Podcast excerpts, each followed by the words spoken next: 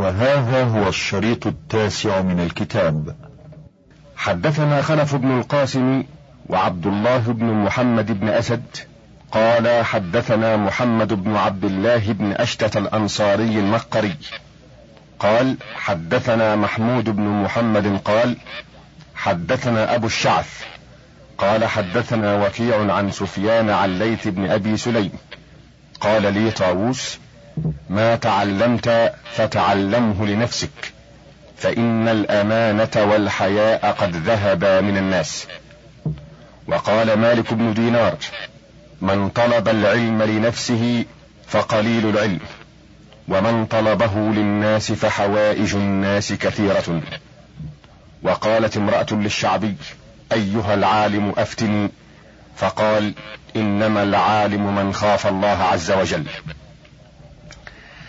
حدثنا عبد الرحمن بن يحيى قال حدثنا علي بن محمد قال حدثنا أحمد بن داود قال حدثنا سحنون قال حدثنا ابن وهب قال أخبرنا يونس عن ابن شهاب عبيد الله بن عبد الله بن عتبة قال ما أنت محدث قوما حديثا لا يبلغه عقولهم إلا كان لبعضهم فتنة. حدثنا عبد الرحمن بن يحيى حدثنا أحمد بن سعيد حدثنا إسحاق بن إبراهيم حدثنا محمد بن علي حدثنا إبراهيم بن بشار حدثنا سفيان بن عيينة عن الزهري عن عبيد الله بن عبد الله بن عتبة عن ابن مسعود قال: ما حدثت قوما حديثا قط لم تبلغه عقولهم إلا كان فتنة على بعضهم. قال ابن وهب وحدثنا ابن أبي الزناد عن هشام بن عروة قال قال لي أبي ما حدثت أحدا بشيء من العلم قط لم يبلغه علمه إلا كان ضلالا عليه. وذكر ابن أبي الأسود عن عبد الله الثقفي عن أيوب عن أبي قلابة قال لا تحدث بحديث من لا تعرفه فإن من لا يعرفه يضره ولا ينفعه. وقال ابن عباس حدثوا الناس بما يعرفون. حدثنا عبد الرحمن بن يحيى قال حدثنا علي بن محمد قال حدثنا أحمد بن داود قال حدثنا سحنون قال حدثنا ابن وهب عن يونس بن يزيد عن عمران بن مسلم أن عمر بن الخطاب قال تعلموا العلم وعلموه الناس وتعلموا له الوقار والسكينة وتواضعوا لمن تعلمتم منه ولمن علمتموه ولا تكونوا جبابرة العلماء فلا يقوم جهلكم بعلمكم. حدثنا خلف بن أحمد حدثنا أحمد بن سعيد حدثنا إسحاق بن إبراهيم حدثنا محمد بن علي قال سمعت أبا مسلم يقول كان سفيان على المروة فنظر إلى أصحاب الحديث يعدون حين رأوه كأنهم مجانين فقال مثلهم مثل أصحاب الجنائز لهم لذة في شيء لو أرادوا الله به لقاربوا الخطى. ويقال أربعة لا يأنف منهن الشريف قيامه من مجلسه لأبيه. وخدمته لضيفه وقيامه على فرسه وإن كان له عبيد وخدمته العالم ليأخذ من علمه. ويقال ارحموا عالما يجري عليه حكم جاهل. ويروى أن بعض الأكاسرة كان إذا سخط على عالم سجنه مع جاهل في بيت واحد. ومن حديث جابر قال قال رسول الله صلى الله عليه وسلم ثلاثة لا يستخف بحقهن إلا منافق ذو الشيبة في الإسلام والإمام المقسط ومعلم الخير. وقال ابن وهب سمعت مالكا يقول إن حقا على من طلب العلم أن يكون له وقار وسكينة وخشية وأن يكون متبعا لآثار من مضى قبله. وروى زيد بن الحباب قال حدثني الحارث بن عبيد أبو قدامة الإيادي قال حدثني مالك بن دينار قال قال أبو الدرداء من يزدد علما يزدد وجعا. وقال سفيان الثوري لو لم أعلم كان أقل لحزني. وقال منصور بن إسماعيل عيش الفقيه بعلمه متنغص. وكذا الطبيب وعابر الرؤياء. أما الفقيه فخشية من ربه والآخران فخشية الدنياء.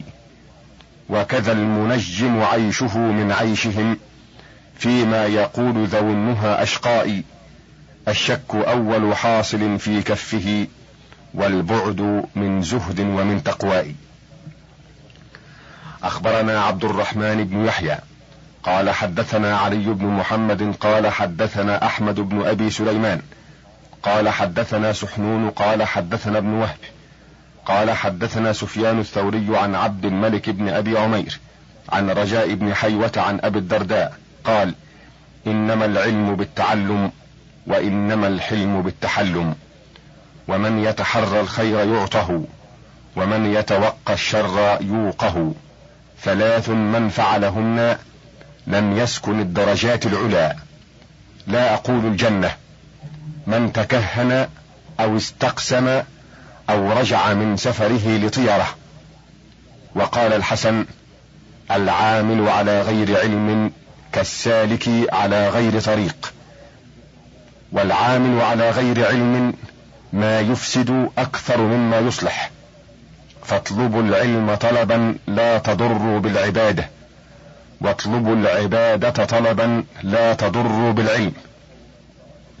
فإن قوما طلبوا العبادة وتركوا العلم حتى خرجوا بأسيافهم على أمة محمد صلى الله عليه وسلم ولو طلبوا العلم لم يدلهم على ما فعلوا. وروى صالح بن مسمار والأشعث بن عبد الملك عن الحسن قال من أخلاق المؤمن قوة في الدين.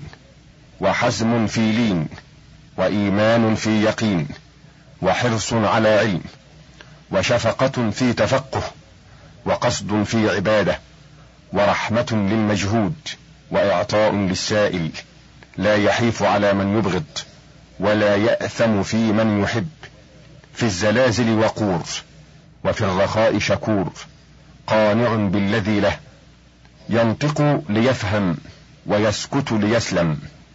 ويقر بالحق قبل أن يشهد عليه. وعن أبي حمزة قال دخلت على علي بن حسين بن علي فقال يا أبا حمزة ألا أقول لك صفة المؤمن والمنافق؟ قلت بلى جعلني الله فداك. فقال إن المؤمن خلط علمه بحلمه يسأل ليعلم وينصت ليسلم. لا يحدث بالسر والأمانة إلا صدقا ولا يكتم الشهادة للبعد ولا يحيف على الأعداء ولا يعمل شيئا من الحق رياء ولا يدعه حياء. فإذا ذكر بخير خاف ما يقولون واستغفر لما لا يعلمون وإن المنافق ينهى ولا ينتهي ويؤمر ولا يأتمر.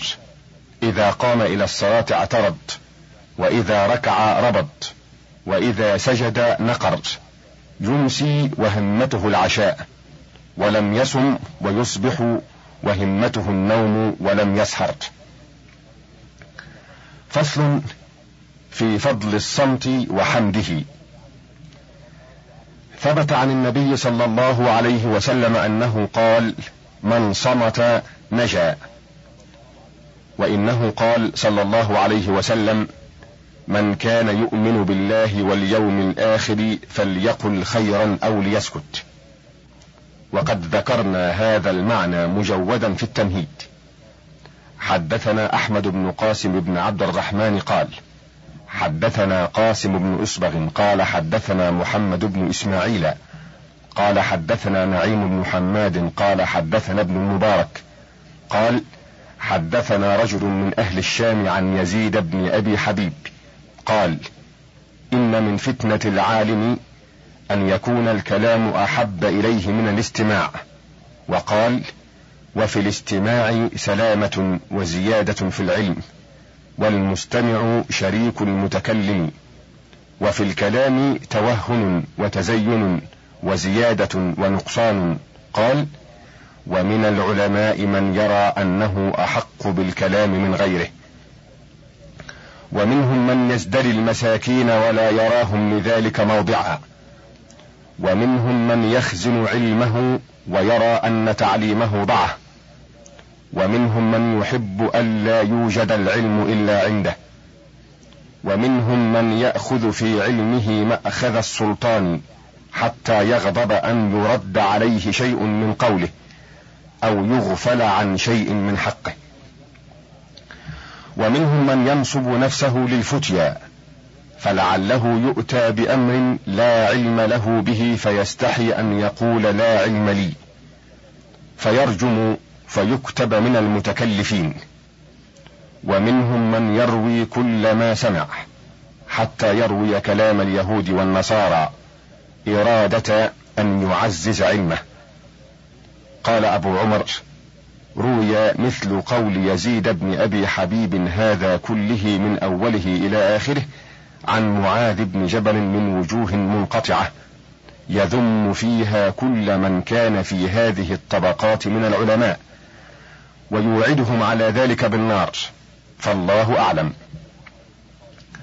وحدثنا أحمد بن قاسم قال حدثنا قاسم بن إسبغ قال حدثنا محمد بن إسماعيل قال حدثنا نعيم قال حدثنا ابن المبارك قال حدثنا حيوة بن شريح قال سمعت يزيد بن أبي حبيب يقول إن المتكلم لينتظر الفتنة وإن المنصت لينتظر الرحمة وقالوا فضل العقل على المنطق حكمة وفضل المنطق على العقل هجنة وقالوا لا يجترئ على الكلام إلا فائق أو مائق.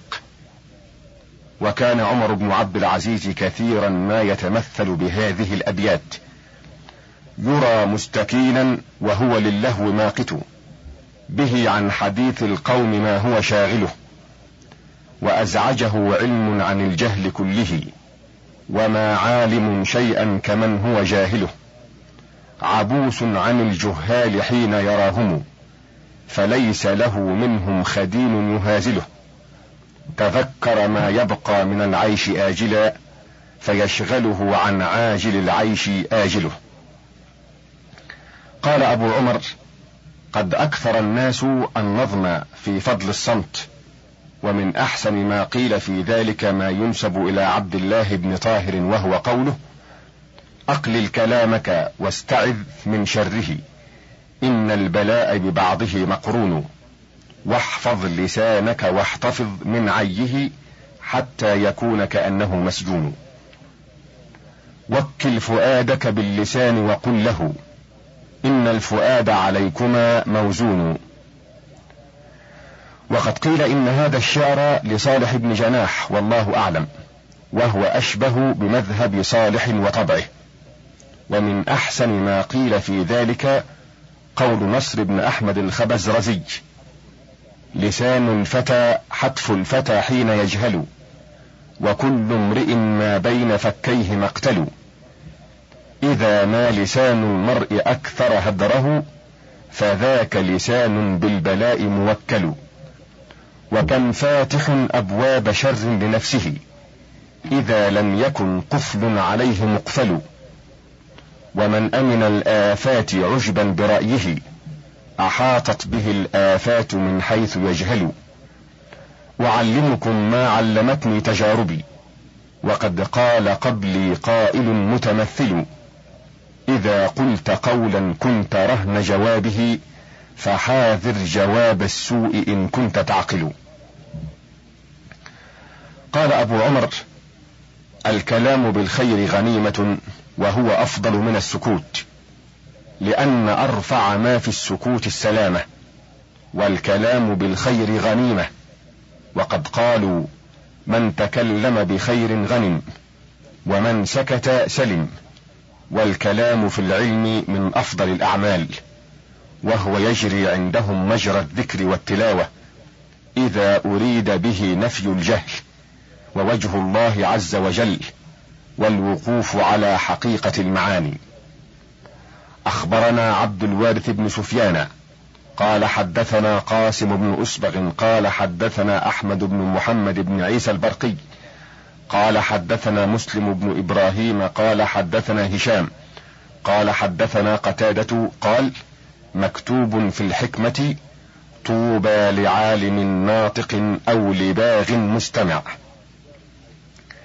حدثنا عبد الوارث حدثنا قاسم بن أسبغ حدثنا أحمد بن زهير حدثنا عبد الوهاب بن نجدة الحوطي. قال سمعت أبا الذيال يقول تعلم الصمت كما تتعلم الكلام. فإن يكن الكلام يهديك فإن الصمت يقيك ولك في الصمت خصلتان.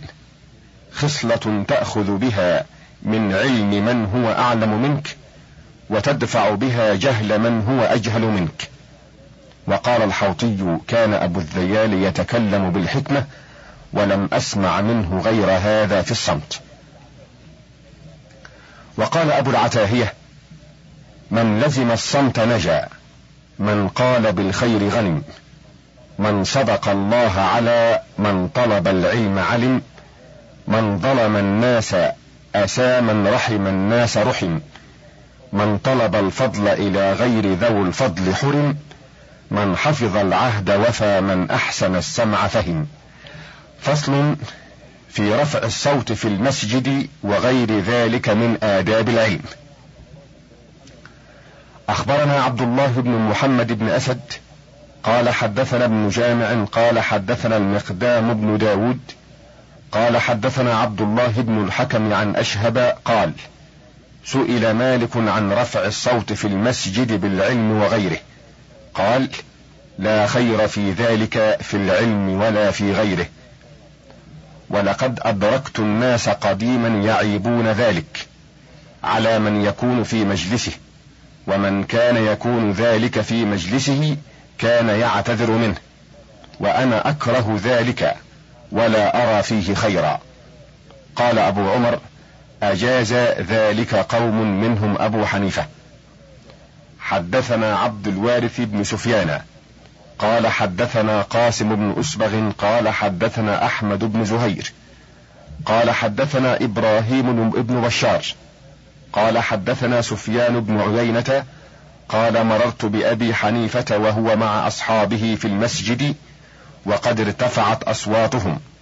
فقلت يا أبا حنيفة هذا في المسجد والصوت لا ينبغي أن يرفع فيه فقال دعهم فإنهم لا يفقهون إلا بهذا. وقيل لأبي حنيفة في مسجد كذا حلقة يتناظرون في الفقه فقال ألهم رأس؟ قالوا لا. قال لا يفقهون أبدا. قال أبو عمر احتج بعض من أجاز رفع الصوت في المناظرة بالعلم وقال لا بأس بذلك لحديث عبد الله بن عمرو. قال تخلف عنا رسول الله صلى الله عليه وسلم في سفرة سافرناها فأدركنا وقد أرهقتنا الصلاة ونحن نتوضأ ونمسح على أرجلنا فنادى بأعلى صوته ويل للأعقاب من النار مرتين أو ثلاثا. ذكره البخاري وغيره. وواجب على العالم إذا لم يفهم أن يكرر كلامه ذلك حتى يفهم عنه. وقد كان بعضهم يستحب الا يكرره أكثر من ثلاث مرات لما ثبت عن النبي صلى الله عليه وسلم أنه كان إذا تكلم بكلمة أعادها ثلاث مرات وذلك عندهم كان ليفهم عنه كل من جالسه من قريب وبعيد. وهكذا يجب أن يكرر المحدث حديثه حتى يفهم عنه أنه قال وأما إذا فهم عنه فلا وجه للتكرير. وذكر سلمة بن شبيب عن عبد الرزاق عن معمر قال ما سمعت قدادة يقول لأحد قط أعد علي. وتكرير الحديث في المجلس يذهب بنوره. وقد كان ابن شهاب يقول تكرير الحديث أشد علي من نقل الحجارة. حدثنا عبد الوارث قال حدثنا قاسم بن أسبغ قال حدثنا أحمد بن زهير قال حدثنا أبو مسلم قال حدثنا سفيان قال قال الزهري إعادة الحديث أشد علي من نقل الصخر. وحدثنا أحمد حدثنا إسحاق حدثنا محمد بن علي حدثنا يحيى بن معين قال حدثنا عبد الرزاق أخبرني معمر قال سمعت الزهري يقول نقل الصخر أيسر من تكرير الحديث. قال معمر قال قتادة إذا أعدت الحديث في مجلس ذهب نوره. وقال جارية لابن السماك الواعظ ما أحسن حديثك إلا أنك تكرره. فقال أكرره ليفهمه كل من سمعه. فقالت إلى أن يفهمه كل من سمعه يمله من فهمه. ولا بأس أن يسأل العالم قائما وماشيا في الأمر الخفيف. لحديث ابن مسعود قال بين أنا أمشي مع رسول الله صلى الله عليه وسلم في خرب المدينة وهو يتوكأ على عسيب معه مر بنفر من يهود خيبر فقال بعضهم لبعض سلوه عن الروح. فقال رجل منهم فقال يا أبا القاسم ما الروح؟ وذكر الحديث. خرجه البخاري عن بشر بن حفص عن عبد الواحد بن زياد عن الأعمش عن إبراهيم ابن علقمة عن عبد الله. وذكر الغلابي عن ابن عائشة عن أبيه قال قال العباس لابنه عبد الله يا بني لا تعلم العلم لثلاث خصال لا ترائي به ولا تماري به ولا تباهي به ولا تدعه لثلاث خصال. رغبة في الجهل وزيادة في العلم واستحياء من التعلم. وقد روي هذا المعنى أو نحوه عن لقمان الحكيم أنه خاطب ابنه به أنشدت لبعض المحدثين كن موسرا إن شئت أو معسرا لا بد في الدنيا من الهم وكلما ازددت بها ثروة زاد الذي زادك في الغم. إني رأيت الناس في دهرهم لا يطلبون العلم للفهم. وقال علي بن أبي طالب رضي الله عنه تعلموا العلم فإذا تعلمتموه فاكظموا عليه ولا تخلطوه بضحك ولا بلعب فتمجه القلوب. فإن العالم إذا ضحك ضحكة مج من العلم مجه وروي عن علي بن أبي طالب رضي الله عنه أنه قال تعلموا العلم وتزينوا معه بالوقار والحلم وتواضعوا لمن تتعلموا منه ولمن تعلمونه ولا تكونوا جبابرة العلماء فيذهب باطلكم حقكم. وروينا عن معاذ بن جبل أنه كان يقول مثل قول علي هذا سواء إلا أن في آخر لفظه ولا تكونوا من جبابرة العلماء فلا يقوم علمكم بجهلكم. قال أبو عمر قد روي هذا المعنى بنحو هذا اللفظ عن النبي صلى الله عليه وسلم وعن عمر بن الخطاب أيضا وقد تقدم ذلك كله في هذا الباب. فصل في مدح التواضع وذم العجب وطلب الرياسة. ومن أفضل آداب العالم تواضعه وترك الإعجاب بعلمه ونبذ حب الرئاسة عنه. وروي عن النبي صلى الله عليه وسلم أنه قال إن التواضع لا يزيد العبد إلا رفعه فتواضعوا يرفعكم الله. وحدثنا أحمد بن فتح حدثنا محمد بن عبد الله بن زكريا النيسابوري قال حدثنا أبو بكر جعفر بن محمد بن الحسن الفريابي حدثنا عاصم بن علي قال حدثنا إسماعيل بن جعفر قال حدثنا العلاء بن عبد الرحمن عن أبيه عن أبي هريرة أن رسول الله صلى الله عليه وسلم قال ما نقصت صدقة من مال وما زاد الله عبدا بعفو إلا عزا وما تواضع أحد لله إلا رفعه الله. وروينا من وجوه عن عمر بن الخطاب أنه كان يقول إن العبد إذا تواضع لله رفعه الله بحكمته وقيل له انتعش نعشك الله فهو في نفسه حقير وفي أعين الناس كبير. حدثنا أحمد بن محمد قال حدثنا أحمد بن الفضل قال حدثنا محمد بن جرير قال حدثنا يونس بن عبد الأعلى قال حدثنا ابن وهب قال أخبرني عمرو بن الحارث وابن لهيعة عن يزيد بن أبي حبيب عن سنان بن سعد بن سعيد الكندي عن أنس بن مالك أن رسول الله صلى الله عليه وسلم قال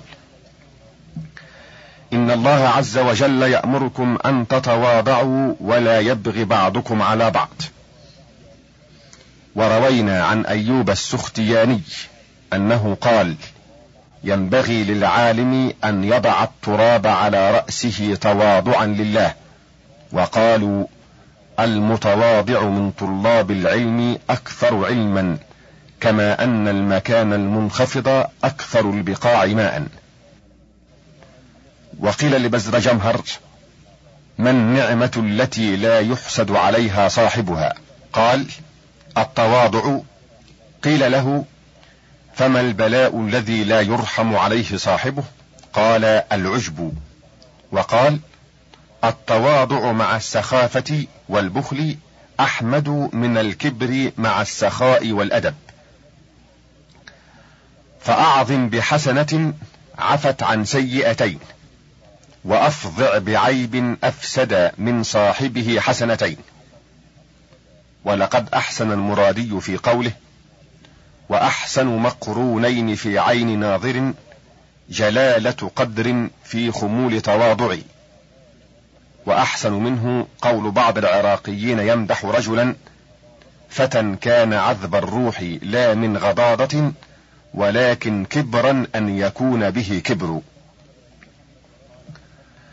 حدثنا أحمد بن محمد قال حدثنا أحمد بن الفضل قال حدثنا محمد بن جرير قال حدثنا أحمد بن هودة بن خليفة قال حدثنا عوف عن أبي الورد بن يمامة عن وهب بن ابن منبه قال كان في بني إسرائيل رجال أحداث الأسنان قد قرأوا الكتب وعلموا علما وإنهم طلبوا بقراءتهم وعلمهم الشرف والمال.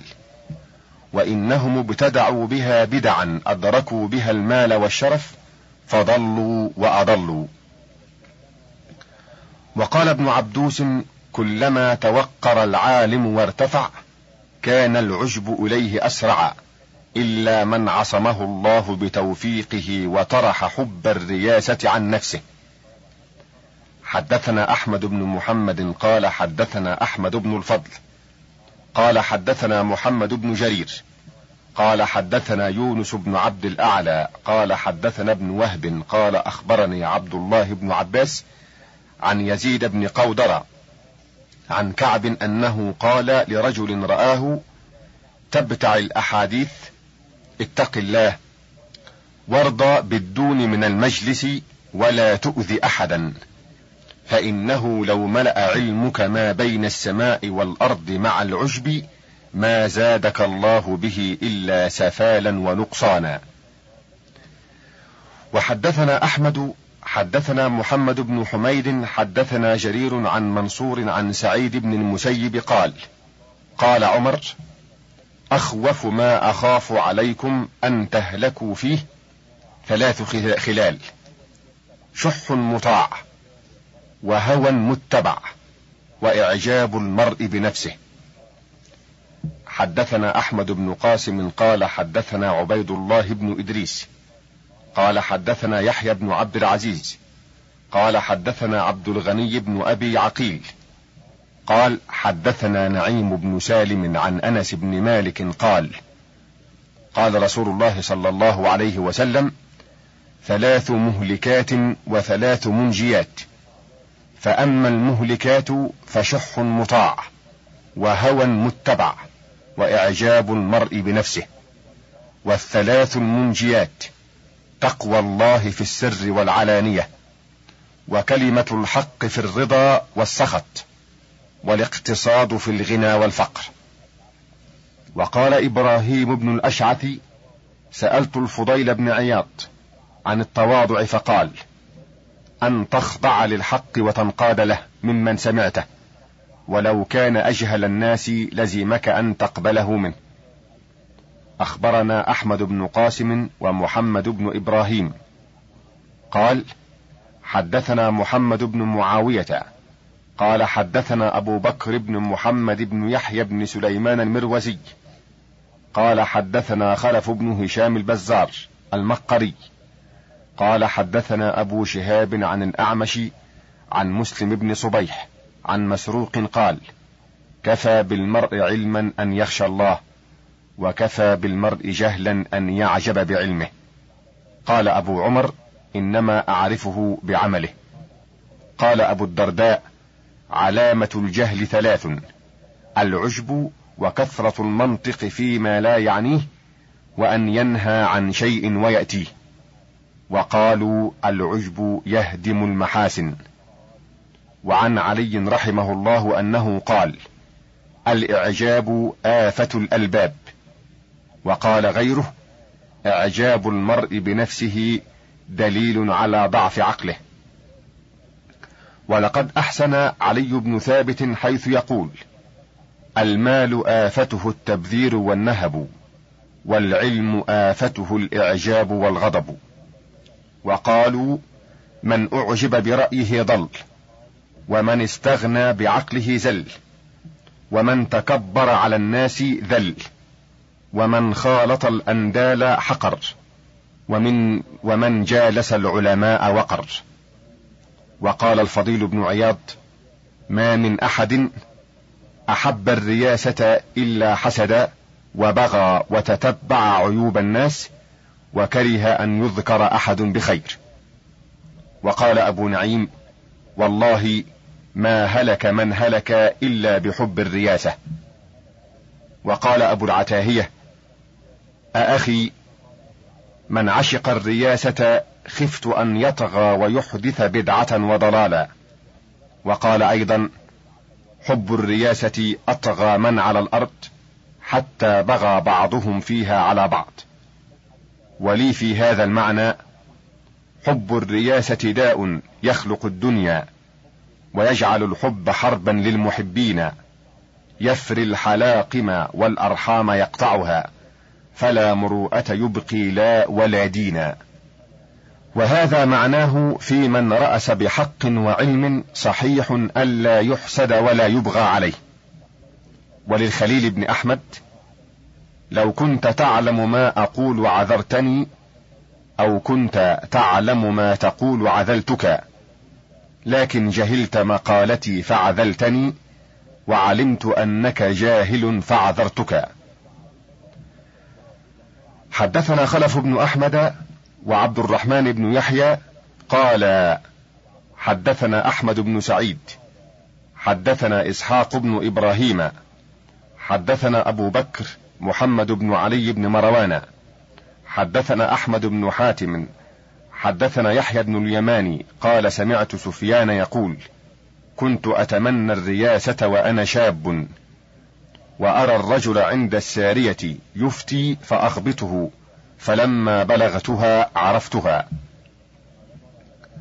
وقال المأمون من طلب الرياسة بالعلم صغيرا فاته علم كثير.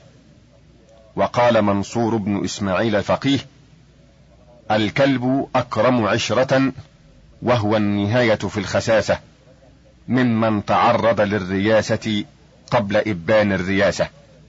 قال أبو عمر ومن أدب العالم ترك الدعوى لما لا يحسنه وترك الفخر بما يحسنه إلا أن يضطر إلى ذلك كما اضطر يوسف عليه السلام حين قال اجعلني على خزائن الأرض إني حفيظ عليم وذلك أنه لم يكن بحضرته من يعرف حقه فيثني عليه بما هو فيه ويعطيه بقسطه. ورأى أن ذلك المقعد لا يقعده غيره من أهل وقته إلا قصر عما يجب لله من القيام به من حقوقه فلم يسعه إلا السعي في ظهور الحق بما أمكنه فإذا كان ذلك فجائز للعالم حينئذ الثناء على نفسه والتنبيه على موضعه فيكون حينئذ يحدث بنعمة ربه عنده على وجه الشكر لها. وقال عمر بن الخطاب في حديث صدقات النبي صلى الله عليه وسلم حين تنازع فيها العباس وعلي والله لقد كنت فيها بارا تابعا للحق صادقا ولم يكن ذلك منه تزكية لنفسه رضي الله عنه. وأفضح ما يكون للمرء دعواه بما لا يقوم به. وقد عاب العلماء ذلك قديما وحديثا. وقالوا فيه نظما ونثرا. فمن ذلك قول أبي العباس الناشي من تحلى بغير ما هو فيه عاب في يديه ما يدعيه. وإذا حاول الدعاوى لما فيه أضافوا إليه ما ليس فيه. ويحسب الذي ادعى ما ادعاه أنه عالم بما يعتديه. ومحل الفتى سيظهر في الناس وإن كان دائبا يخفيه. وروينا عن أبي هارون العبدي وشهر بن حوشب قال كنا إذا أتينا أبا سعيد الخدري يقول مرحبا بوصية رسول الله صلى الله عليه وسلم. قال رسول الله صلى الله عليه وسلم ستفتح لكم الأرض ويأتيكم قوم أو قال غلمان حديثة أسنانهم يطلبون العلم ويتفقهون في الدين ويتعلمون منكم فإذا جاءوكم فعلموهم والطفوهم ووسعوا لهم في المجلس وأفهموهم الحديث. فكان أبو سعيد يقول لنا مرحبا بوصية رسول الله صلى الله عليه وسلم. أمرنا رسول الله صلى الله عليه وسلم أن نوسع لكم في المجلس وأن نفهمكم الحديث. ويروى عن علي بن أبي طالب أنه قال من حق العالم عليك إذا أتيته أن تسلم عليه خاصة وعلى القوم عامة. وتجلس قدامه ولا تشر بيديك ولا تغمز بعينيك ولا تقل قال فلان خلاف قولك ولا تأخذ بثوبه ولا تلح عليه في السؤال فإنه بمنزلة النخلة المرطبة لا يزال يسقط عليك منها شيء. وقالوا من تمام آلة العالم أن يكون مهيبا وقورا بطيء الالتفات. قليل الإشارة. لا يصخب ولا يلعب ولا يجفو ولا يلغو. وقد قيل إن هذا لا يحتاج إليه مع أداء مال الله عليه.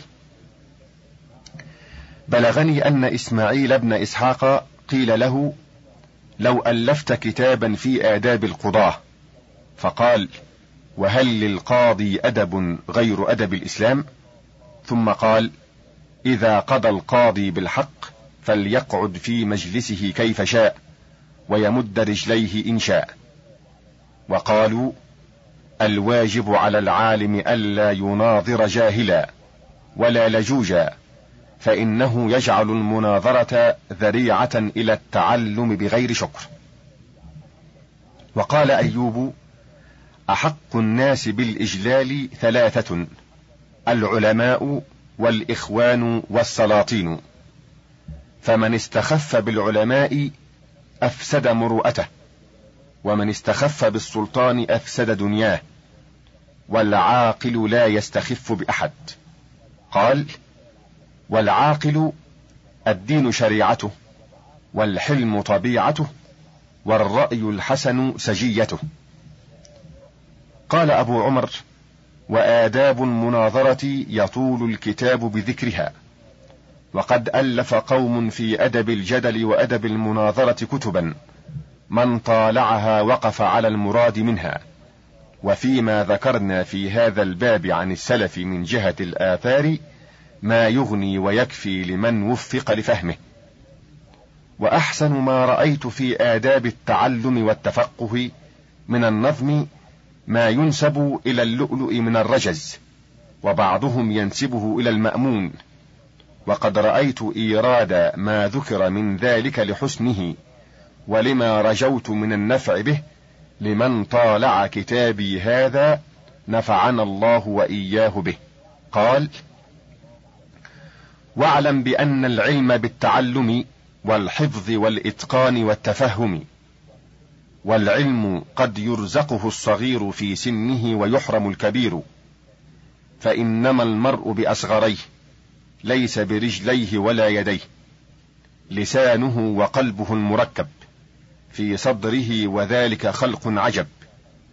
والعلم بالفهم وبالمذاكرة والدرس والفكرة والمناظرة. فرب إنسان ينال الحفظ. ويورد النص ويحكي اللفظ وما له في غيره نصيب مما حواه العالم الأديب ورب ذي حرص شديد الحب للعلم والذكر بليد القلب معجز في الحفظ والرواية ليست له عما روى حكاية وآخر يعطي بلا اجتهاد حفظا لما قد جاء في الإسناد يهزه بالقلب لا بناظره ليس بمضطر إلى قماطره. فالتمس العلم وأجمل في الطلب والعلم لا يحسن إلا بالأدب. والأدب النافع حسن السمت وفي كثير القول بعض المقت.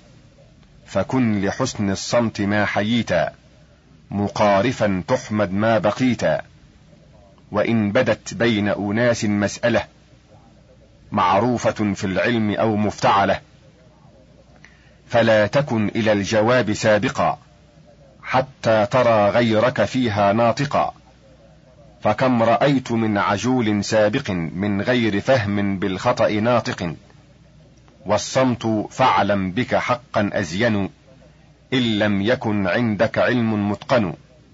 وقل إذا أعياك ذلك الأمر ما لي بما تسأل عنه خبر. فذلك شطر العلم عند العلماء. كذاك ما زلت تقول الحكما. إياك والعجب بفضل رأيك. واحذر جواب القول من خطائك. كم من جواب أعقب الندامة. فاغتنم الصمت مع السلامة. العلم بحر منتهاه يبعد. ليس له حد إليه يقصد. وليس كل العلم قد حويته. أجل ولا العشر ولو أحصيته وما بقي عليك منه أكثر مما علمت والجواد يعثر فكن لما سمعته مستفهما إن أنت لا تفهم منه الكلمة. القول قولان فقول تعقله وآخر تسمعه فتجهله وكل قول فله جواب يجمعه الباطل والصواب. وللكلام أول وآخر. فافهمهما والذهن منك حاضر. لا تدفع القول ولا ترده حتى يؤديك إلى ما بعده. فربما أعيا ذوي الفضائل جواب ما يلقى من المسائل فيمسكوا بالصمت عن جوابه عند اعتراض الشك في صوابه. ولو يكون القول في القياس من فضة بيضاء عند الناس إذا لكان الصمت من خير الذهب. فافهم هداك الله آداب الطلب. وقال غيره علم لا يعبر معك وادي لا تعمر معه نادي. إذا ازدحم الجواب خفي الصواب. اللغط يكون منه الغلط. لو سكت من لا يعلم سقط الاختلاف. وقال الخليل رحمه الله ما سمعت شيئا إلا كتبته ولا كتبته إلا حفظته وما حفظته إلا نفعني. من أكثر من مذاكرة العلماء لم ينس ما علم واستفاد ما لم يعلم. أوصى يحيى بن خالد ابنه جعفرا فقال لا ترد على أحد جوابا حتى تفهم كلامه فإن ذلك يصرفك عن جواب كلامه إلى غيره. ويؤكد الجهل عليك. ولكن افهم عنه فإذا فهمته فأجبه. ولا تعجل بالجواب قبل الاستفهام. ولا تستحي أن تستفهم إذا لم تفهم. فإن الجواب قبل الفهم حمق. وإذا جهلت فاسأل. فيبدو لك واستفهامك أجمل بك وخير من السكوت على العي. باب ما روي في قبض العلم وذهاب العلماء. أخبرنا عبد الوارث بن سفيان قال حدثنا قاسم بن إصبغ قال حدثنا أحمد بن سعيد الجمال قال أخبرنا محمد بن عبد الله بن كناسة قال حدثنا يزيد بن الأصم عن أبي هريرة قال قال رسول الله صلى الله عليه وسلم تظهر الفتن ويكثر الهرج. قيل وما الهرج؟ قال القتل القتل ويقبض العلم. فسمعه عمر عن النبي صلى الله عليه وسلم فقال إن قبض العلم ليس شيئا ينتزع من صدور الرجال ولكنه فناء العلماء.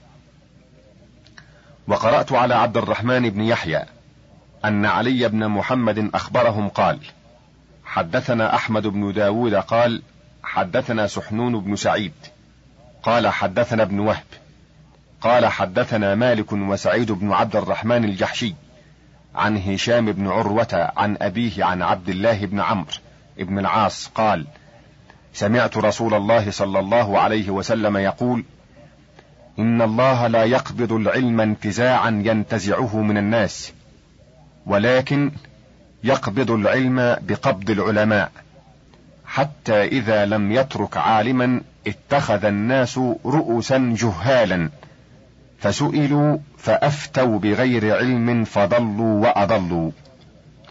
أخبرنا أحمد بن قاسم قال حدثنا قاسم قال حدثنا الحارس بن أبي أسامة قال حدثنا إسحاق بن عيسى بن الطباع عن مالك بن أنس عن هشام بن عروة عن أبيه عن عبد الله بن عمرو بن العاص أن رسول الله صلى الله عليه وسلم قال إن الله لا ينتزع العلم فذكر مثله سواء. وأخبرني أحمد بن قاسم قال حدثنا قاسم بن أسبغ قال حدثنا الحارس بن أبي أسامة وأحمد بن سعيد الجمال قال حدثنا محمد بن كناسة قال حدثنا هشام بن عروة عن أبيه عن عبد الله بن عمرو بن العاص عن النبي صلى الله عليه وسلم قال إن الله لا يقبض العلم انتزاعا ينتزعه من الناس ولكن يقبضه بقبض العلماء حتى إذا لم يبق عالما اتخذ الناس رؤوسا جهالا فسئلوا فأفتوا بغير علم فضلوا وأضلوا. وأخبرنا سعيد بن النصر قال حدثنا قاسم بن اسبغ قال حدثنا محمد بن إسماعيل الترمذي قال حدثنا الحميدي قال حدثنا سفيان بن عيينة قال أخبرنا قاسم بن إصبغ قال أخبرنا بكر بن حماد قال حدثنا مسدد قال حدثنا حماد بن زيد وأخبرنا عبد الرحمن بن يحيى قال حدثنا عمر بن محمد الجمحي قال حدثنا علي بن عبد العزيز قال حدثنا حماد بن زيد وأخبرنا محمد بن عبد الله قال حدثنا محمد بن معاوية قال حدثنا الفضل بن الحباب القاضي بالبصرة قال حدثنا موسى بن إسماعيل قال حدثنا حماد بن سلمة وحدثنا عبد الرحمن بن يحيى قال حدثنا عمر بن محمد المكي قال حدثنا علي قال حدثنا القعنبي حدثنا عبد العزيز الدار وردي وأخبرنا أحمد بن عبد الله بن محمد بن علي قال حدثني أبي قال حدثنا عمر بن أبي تمام قال حدثنا محمد بن عبد الله بن عبد الحكم قال حدثنا أنس بن عياض قالوا كلهم أخبرنا هشام بن عروة قال أخبرني أبي قال سمعت عبد الله بن عمرو بن العاص يقول قال رسول الله صلى الله عليه وسلم إن الله لا يقبض العلم انتزاعا ينتزعه من قلوب الرجال ولكن يقبضه بقبض العلماء. فإذا لم يترك عالما اتخذ الناس رؤسا جهالا فسألوهم فأفتوهم بغير علم فضلوا وأضلوا. وهذا لفظ حديث ابن عيينة. وزاد في حديثه قال عروة ثم لبثت سنة ثم لقيت عبد الله بن عمرو بالطواف فسألته عنه فأخبرني به. وليست هذه الزيادة التي في حديث ابن عيينة في حديث غيره مما ذكرنا معه. وروى هذا الحديث أيضا عن هشام بن عروة جماعة منهم الأوزاعي ومسعد وشعبة وابن عجلان ومعمر وإبراهيم بن إسماعيل وحسان بن إبراهيم الكرماني ويحيى القطان كلهم عن هشام بن عروة بمعنى واحد وإسناد واحد. أخبرنا خلف بن سعيد. قال حدثنا عبد الله بن محمد. قال حدثنا أحمد بن خالد قال حدثنا إسحاق بن إبراهيم. قال حدثنا عبد الرزاق قال حدثنا معمر عن الزهري عن عروة عن عبد الله بن عمرو قال قال رسول الله صلى الله عليه وسلم إن الله لا ينتزع العلم من الناس بعد أن يعطيهم إياه ولكن يذهب بالعلماء كلما ذهب عالم ذهب بما معه من العلم حتى يبقى من لا يعلم فيضل ويضل. قال عبد الرزاق وأخبرنا معمر عن يحيى بن أبي كثير عن عروة بن الزبير عن عبد الله بن عمرو بن العاص قال أشهد أن رسول الله صلى الله عليه وسلم قال إن الله لا يرفع العلم بقبض يقبضه ولكن يرفع بقبض العلماء بعلمهم حتى إذا لم يبق عالم اتخذ الناس رؤسا جهالا فسئلوا فحدثوا بغير علم فضلوا وأضلوا. ورواه عبد الرزاق عن معمر عن هشام بن عروة عن أبيه عن عبد الله بن عمرو عن النبي صلى الله عليه وسلم بمعنى حديث مالك وابن عيينة. وحدثنا عبد الرحمن بن يحيى قال حدثنا علي بن محمد قال حدثنا أحمد بن داود قال حدثنا سحنون قال حدثنا ابن وهب قال أخبرني ابن لهيعة وعبد الرحمن بن شريح عن أبي الأسود عن عروة بن الزبير عن عبد الله بن عمرو بن العاص عن النبي صلى الله عليه وسلم بهذا الحديث بتمامه وسنذكره في باب ذم الرأي إن شاء الله تعالى لأن فيه من رواية أبي الأسود ما يوجب ذكره هناك. أخبرني أحمد بن سعيد بن بشر وأحمد بن عبد الله بن محمد بن علي إجازة قال حدثنا مسلمة بن قاسم قال حدثنا جعفر بن محمد بن الحسن الأصبهاني قال حدثنا يونس بن حبيب بن عبد القاهر الزبيدي قال حدثنا أبو داود الطيالسي سليمان بن داود قال حدثنا هشام عن يحيى بن أبي كثير عن عروة بن الزبير عن عبد الله بن عمرو بن العاص قال أشهد أن رسول الله صلى الله عليه وسلم قال إن الله لا يرفع العلم بقبض يقبضه ولكن يرفع العلماء بعلمهم حتى إذا لم يبق عالما. اتخذ الناس رؤسا جهالا فسئلوا فحدثوا فضلوا وأضلوا. حدثنا يونس بن عبد الله قال حدثنا محمد بن معاوية قال حدثنا الفريابي جعفر بن محمد قال حدثنا أبو كريب قال حدثنا خالد بن مخلد قال حدثنا جعفر بن محمد بن أبي كثير قال حدثنا العلاء بن عبد الرحمن عن أبيه عن أبي هريرة قال قال رسول الله صلى الله عليه وسلم لا تقوم الساعة حتى يخرج من أمتي ثلاثون دجالا. كلهم يزعم أنه رسول الله وحتى يقبض المال ويقبض العلم وتظهر الفتن ويكثر الهرج. قالوا وما الهرج؟ قال القتل القتل. أخبرنا عبد الله بن محمد قال حدثنا سعيد بن السكن قال حدثنا محمد بن يوسف قال حدثنا البخاري قال حدثنا عمران بن ميسرة قال حدثنا عبد الوارث بن أبي التياح عن أنس بن مالك قال قال رسول الله صلى الله عليه وسلم من أشراط الساعة أن يرفع العلم ويبث الجهل ويشرب الخمر ويظهر الزنا قال البخاري وأخبرنا مسدد قال حدثنا يحيى بن سعيد عن شعبة عن قتادة عن أنس قال: لأحدثنكم بحديث لا يحدثكم به أحد بعدي.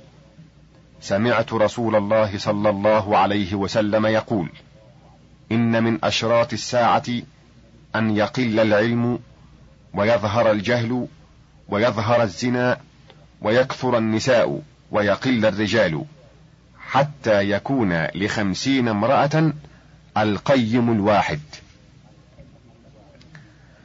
وحدثنا مكي بن إبراهيم قال حدثنا حنظلة عن سالم قال سمعت أبا هريرة عن النبي صلى الله عليه وسلم قال يقبض العلم ويظهر الجهل ويكثر الهرج قيل يا رسول الله وما الهرج؟